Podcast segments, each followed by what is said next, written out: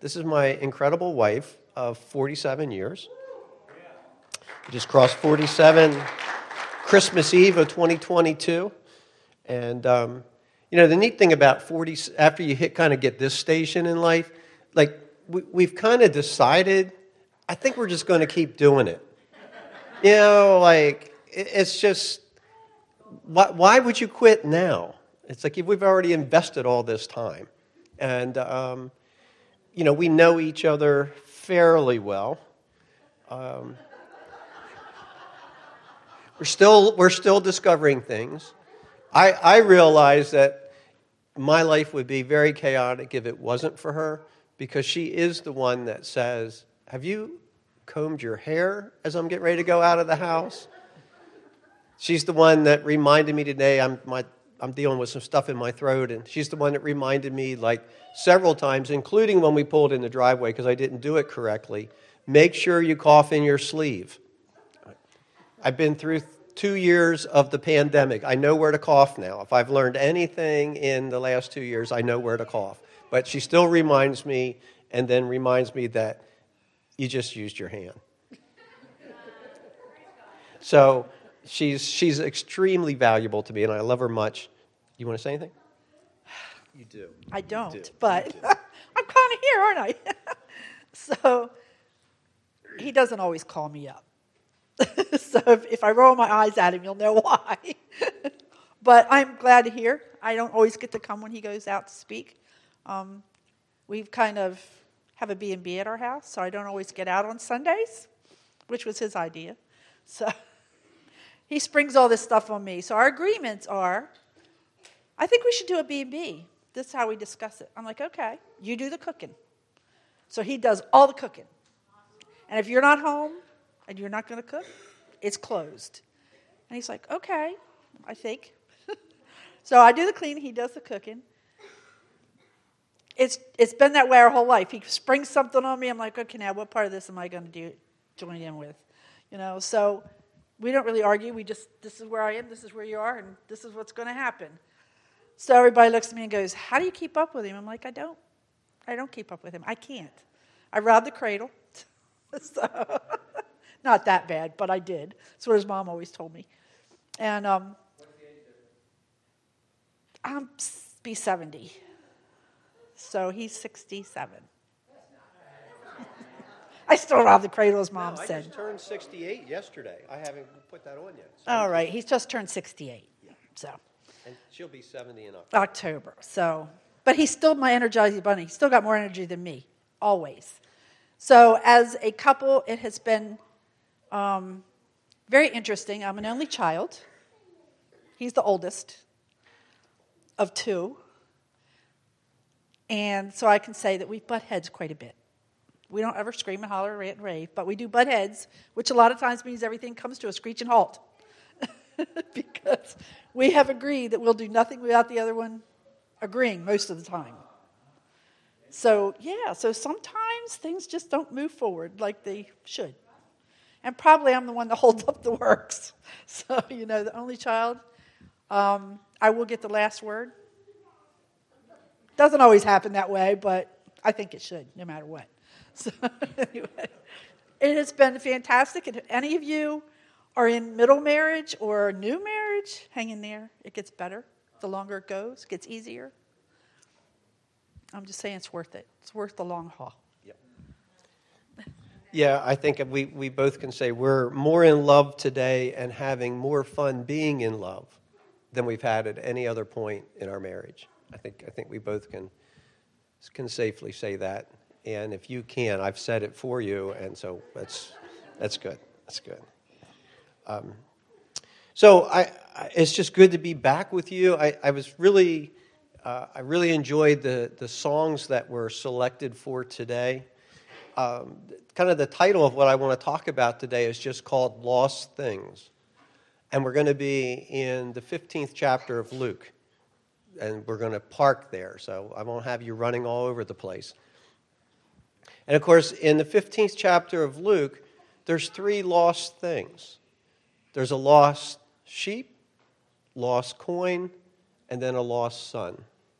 And I'm going to move through the two kind of quickly. I want to park most on the lost son, and then we're going to kind of come back because we're in my view, we're at a new threshold in the Reformation that's happening right now in the church and on the planet. It's been going on for a while, and I feel like we've stepped into the next piece. It doesn't bother me a bit.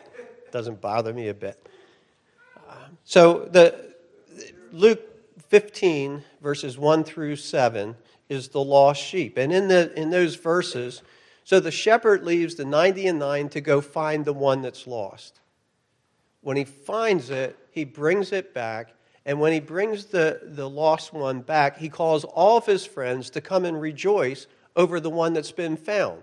There's this point of celebration at the fact that one's been found. And then we have the lost coin. And so the woman loses this one coin, and she diligently is searching her house, and she's shining a light. She's sweeping the floor. Interesting thing in sweeping the floor, if you're looking for a coin and you sweep the floor, you pick up a lot of other stuff in finding the coin. I don't know what the spiritual implication of that is. I just think it's important, and I hadn't thought about it until this morning when I was reviewing my notes. So you can think about it. But something about this sweeping, when the Spirit of God moves and is looking for the lost one, there's a lot of things that get attracted in that moment. But God doesn't lose sight of the one that he's after. So every one of us at some point were lost. Every one of us at some point, God went after us. He saw us, and he pursued us, and he didn't relent until he found us. And of course, he always knew where we were at. That's why he found us. It's not like it was a surprise. He just had to work within the context of my lostness to get me to the point that I could respond to him finding me. But again, the woman finds this coin, and she calls all of her friends and says, come and celebrate with me. This one, I found my coin. Come and celebrate. There should always be this point of celebration. If heaven is celebrating when the lost one is found, then earth should be reflecting that same place of celebration when one is found. That I'm going to track back to in a bit. So Jesus is laying out this, and I just enjoy the way he has a way of giving us something simple that we go, wow, I really like that. And so I move in a little bit closer to him. And then he'll give me something else, and wow, I really like that. And so I'll move in a little bit closer. And then he lays the big one on me that he would not have got me if he had not enticed me with these smaller ones. So I feel like that's what he's done here with the people he's speaking with. He talks about the lost sheep. Everybody can go, yeah, I get that. I get that. I know what that feels like. The lost coin. Oh, yeah, we've all lost coins. So I get that. I know what that feels like. But then he brings us to this story of the lost son, starting with verse 11. And I know we're all very familiar with this, but... And he said, there was a man who had two sons, and the younger of them said to his father, Father, give me the share of property that is coming to me. And he divided his property between them. And not many days later, the younger son gathered all that he had and took a journey into a far country. And there he squandered his property on reckless living. And when he had spent everything, a severe famine arose in that country, and he began to be in need. So he went and he hired himself out to one of the citizens of that country, and he sent him into the fields to feed pigs. And he was longing to be fed with the pods that the pigs eat, and no one gave him anything.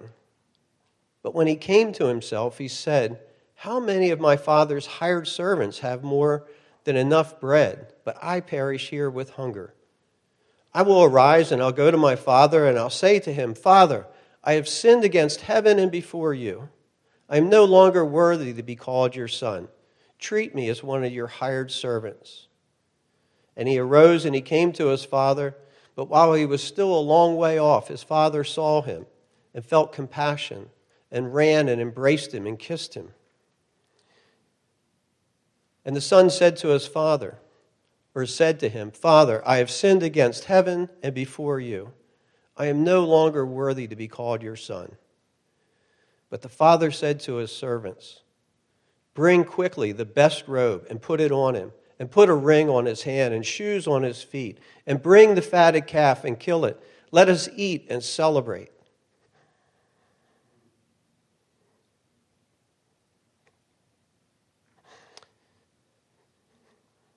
For this my son was dead and is alive again.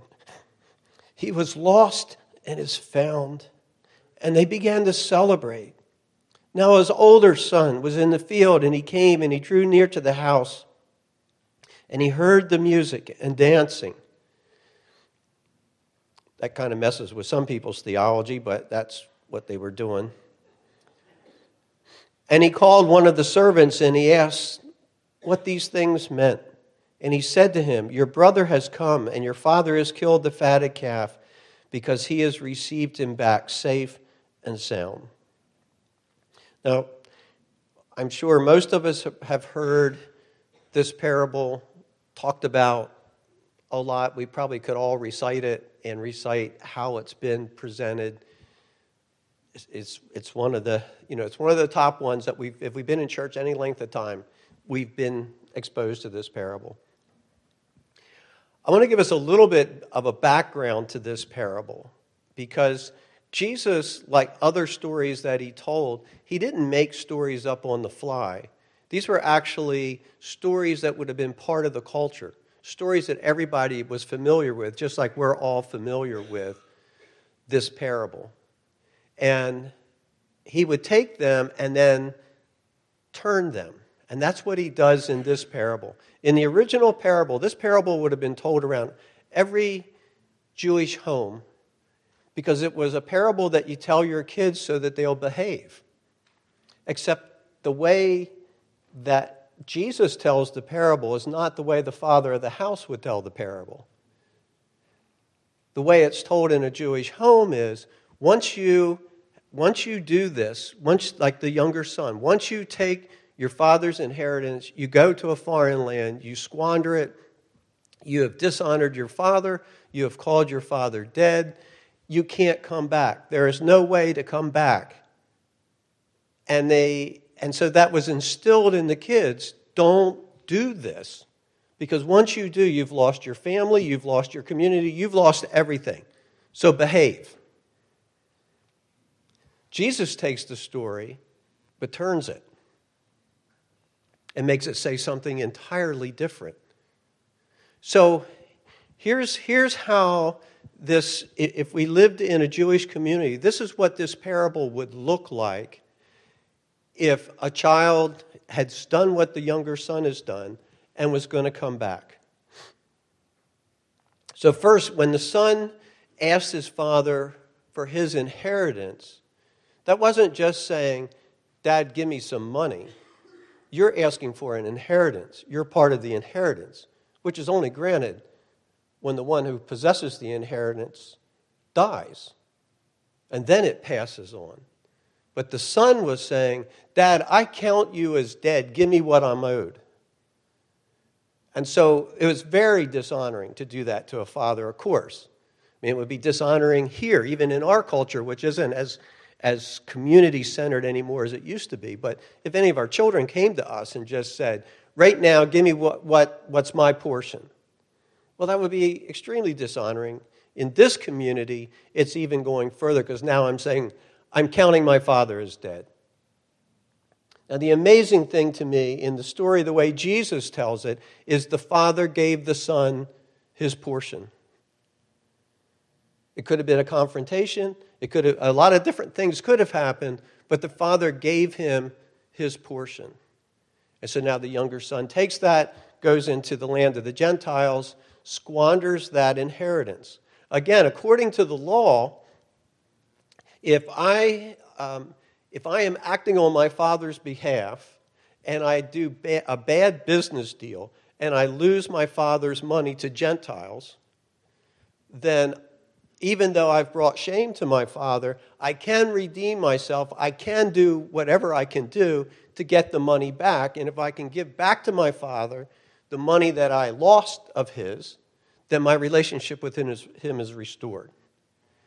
In this case, the younger son goes into the land of the Gentiles and ponder or waste all of the inheritance to the point now he has nothing. Right? So again, that's just a very, very dishonoring place to be. So in the community where this story would have been taking place, when a child acts the way the younger son has acted, then it becomes the responsibility of the elders of the community to deal with that one. And the practice is referred to as Kaziza. And what that means is the village elders now declare that child to be dead.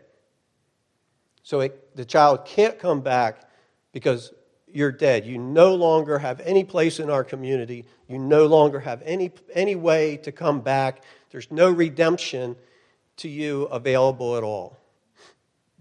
And what the elders would do, if a child tried to come back, then what the elders would do, they would take a clay pot and fill it with dung and anything that stinks, anything that's rotten. And when the child would be trying to come back to the village, the mother's responsibility was to follow the elders asking for mercy, which she's not going to get. The father's responsibility is to stand at the window and watch what's happening. But it would be not honorable for him to be involved in it. So the elders are going out with this pot. The mother is following them, crying for mercy for the child. They would meet the child coming back with this pot, and when they met the child, they would stand in front of them, declare them dead, and smash the pot in front of them, which would splatter on them the content of the pot, making them unclean.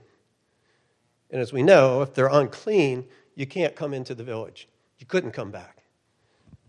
So that's what Kaziza would look like if it was taking place. Jesus tells this story in an incredibly different way. He now says, the father... This always messes me up. The father is looking out the window, not in disdain to the child that's coming back. The father's looking out the window in anticipation of seeing him when he's far off. Why?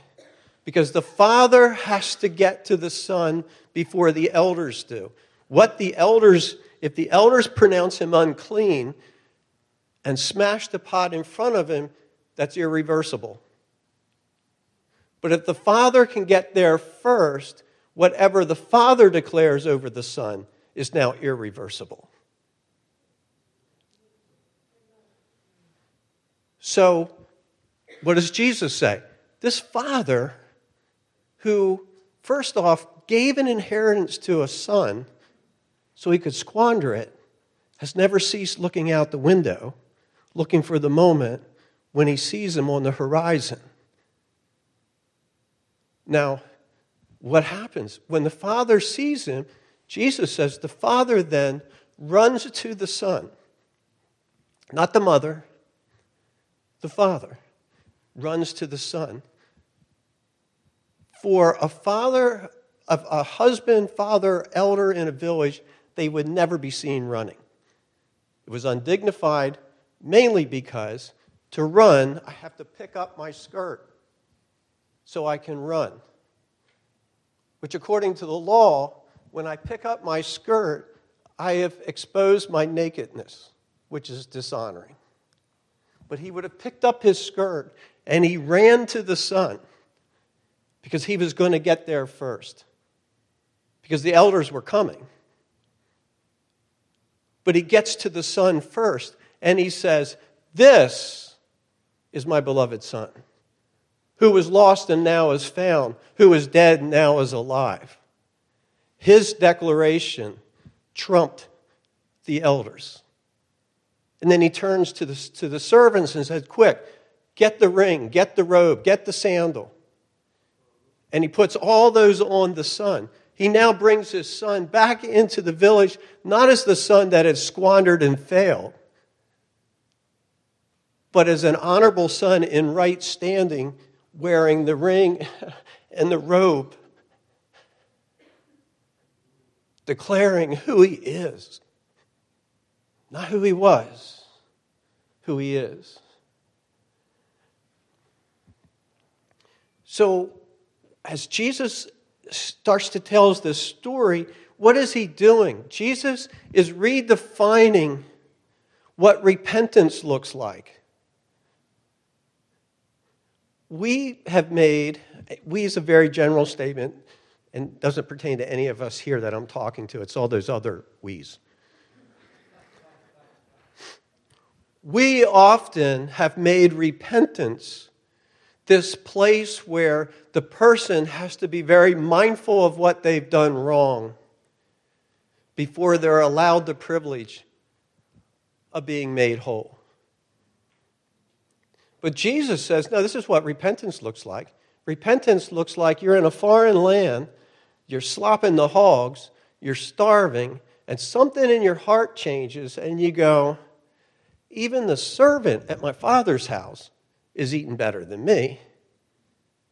So his repentance wasn't based on, I'm this, I'm that. God, I can't even come before you. None of that. His repentance was pretty darn selfish. I'm hungry. Dad's got the grub. I'm going to go back. And I'll be willing to come back, not as a son. I'll just be willing to come back as a servant. Because in the son's mind, he was making the deal before he got there. So he was prepared to make the deal when he arrived.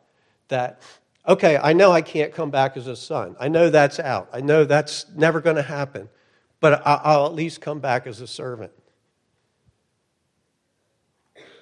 And I wonder how many times when we've interacted with people, maybe it's been our own story, where at this place of repentance, where our heart now starts to have this encounter with Jesus, and those around us remind us that because of what I've done, I'm always going to be a servant. Saved, that's better than being not, but I'm still a servant. But Jesus doesn't paint it that way. He says, once you realized, and he turned and he started back, what does the father do? The father meets him with the ring, the robe, the sandals. The father kills the fatted calf. The father says to everyone, come and celebrate with me that my son is now found, that my son is now alive. This isn't sheet music, right?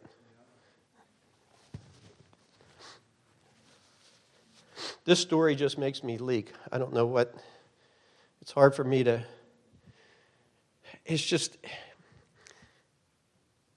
this invitation to come into the kingdom, this invitation to actually become a child of God, there's no tiers to it. There's no second class. There's no, well, we hope, Muncie, you have really screwed up. The whole town knows what a nutcase you are. We can let you come to church, but man, you're going to have to be careful, and we're going to be very careful of you because you might short circuit again, and we might, start to have a relationship with you, and then you might fall, you might stumble, you might do this, you might do that, because the most of all, Muncie, the important thing is we don't want you to embarrass us. But the father doesn't care about him being embarrassed. He cares about what's lost. And he'll do whatever it takes for the one that's lost.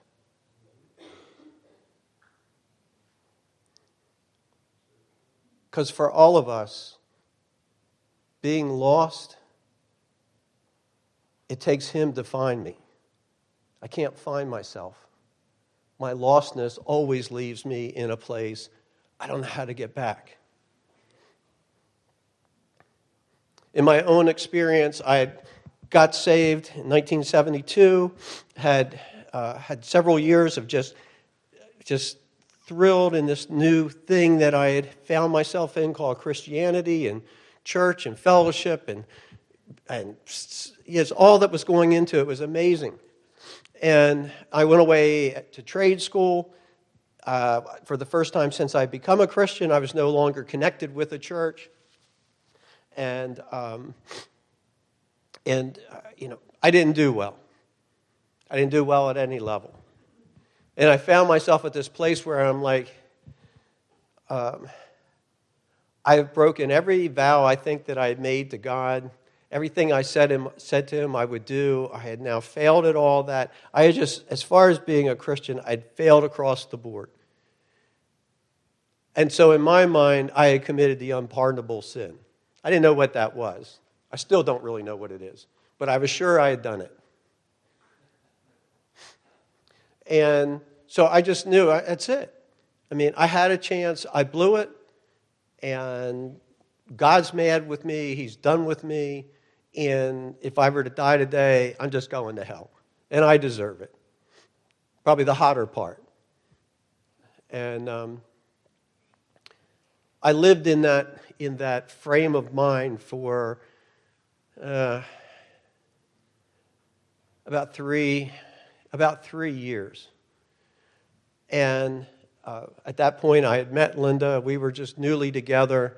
And I was doing about everything that I shouldn't be doing that I could do. I would do it. And so our home was pretty much party central on the weekends. And we had been on a 3-day binge of stuff. And we're back in the woods. We had a place where we would all go and kind of, sit around there and all that kind of stuff, getting back to nature thing. And I'm leaning against a tree. And it's been 3 days of some real intense party, and I'm shot, and I'm just leaning against a tree as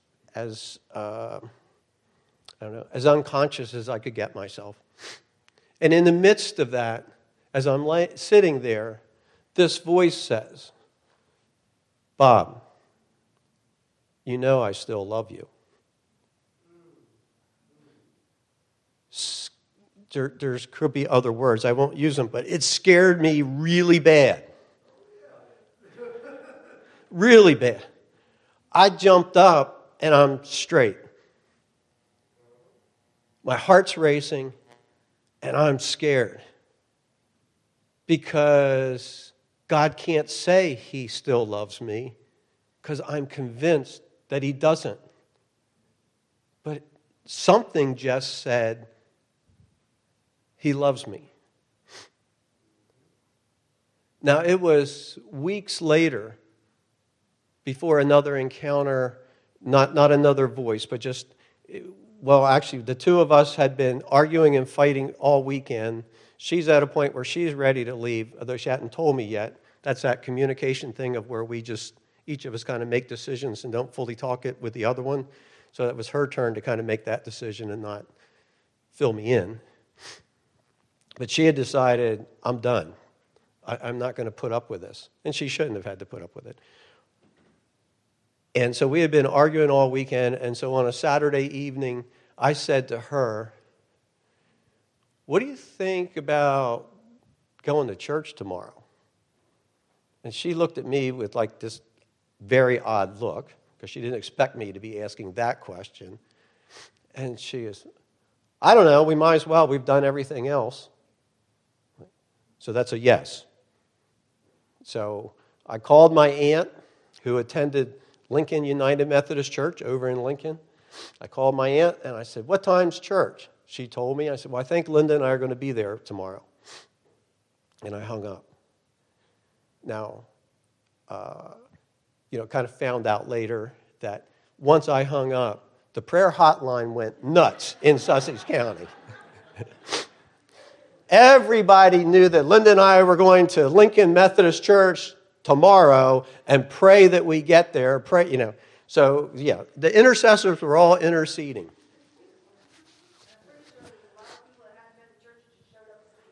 Yeah, it was the spectacle. And we went in, and that first Sunday, I have no idea what the sermon was, any of that. But at the end of the service, when there was an invitation to come forward for prayer, I went forward. And what I discovered was I was not second class. He put the ring on my finger. He put the robe on my shoulder. He put the sandals on my feet. He said, get up and walk with me. And we've been walking ever since. That which is lost was found.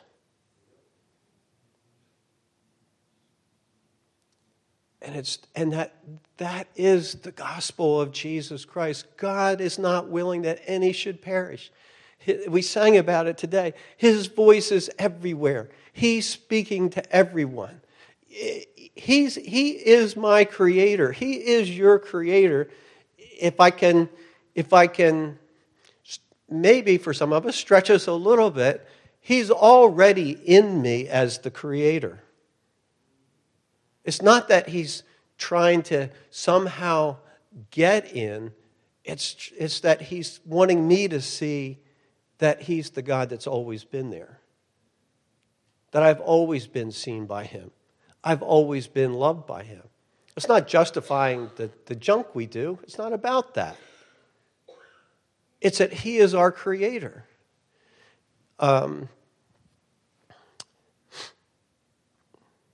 Kenneth Bailey, who is a New Testament scholar on historical Jewish life, which is where some of what I've shared I got from some of his articles. Bailey says this: Jesus redefines repentance. The son's repentance in the far country, driven by hunger and motivated by fear, will not allow him to see his father's broken heart and his need for reconciliation. In contrast, Jesus' definition of repentance is accepting being found. Only as the son experiences his father's costly demonstration of unexpected love will he see his father's love for him and experience peace and shalom. That's from Kenneth Bailey's book, Lost Cultural Keys to Luke 15. That's what salvation is. Salvation isn't about me coming to this place where I just have to get down and grovel and somehow, make sure that everybody knows how wretched I am. Salvation is simply standing before the one who has found me and accepting that I've been found.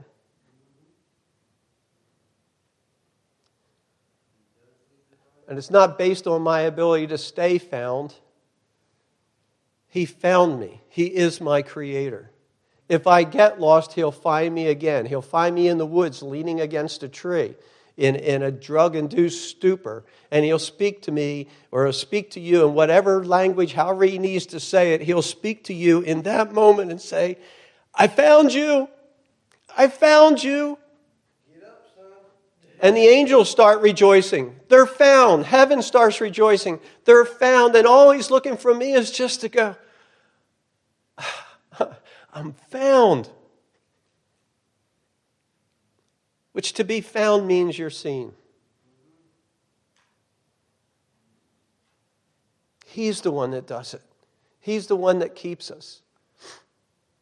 I get the whole accountability thing and all that, and I use some of those principles in both in my own personal life and others.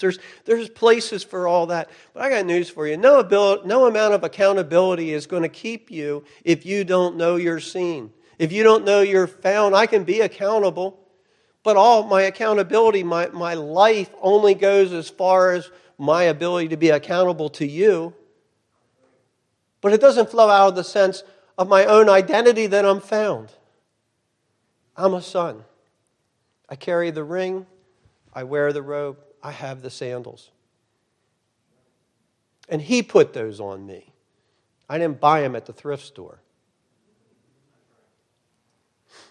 He put those on me. He's the one that said, kill the fatted calf. He's the one that said, let's celebrate.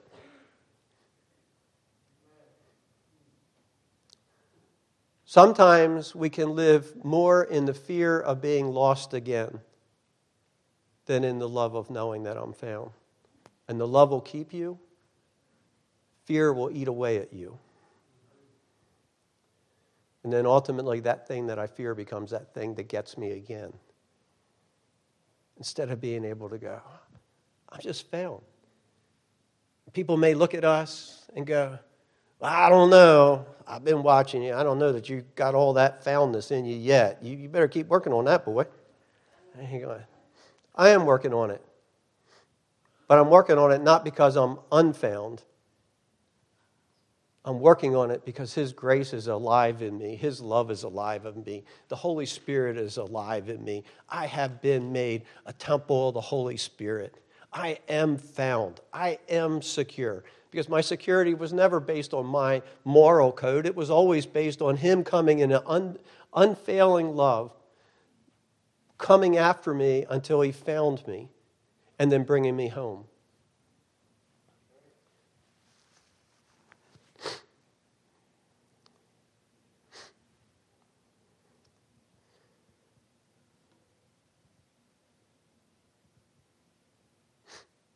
I don't know where I got this quote from, but it didn't come from me. He that acknowledges a creation and denies a providence involves himself in a palpable contradiction. For the same power which causes things to exist is necessary to continue their existence.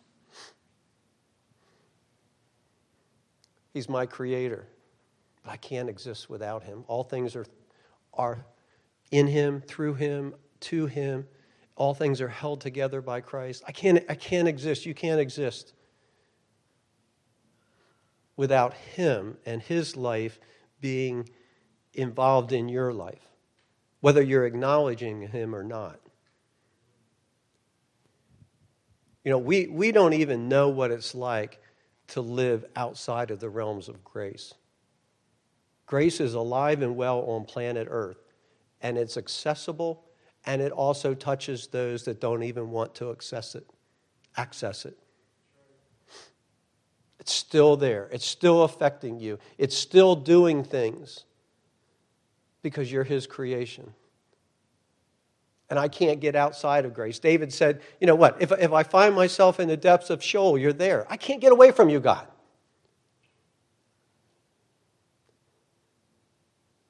Even when I want to.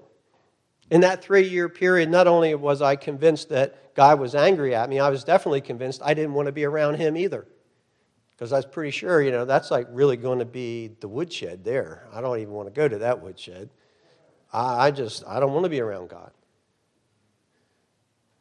I was totally wrong. He wanted to be around me and was around me all along. He was there in everything I did. He was there in every drink I drank. Drink I took. He was there in every joint I smoked. He was there in everything that I did.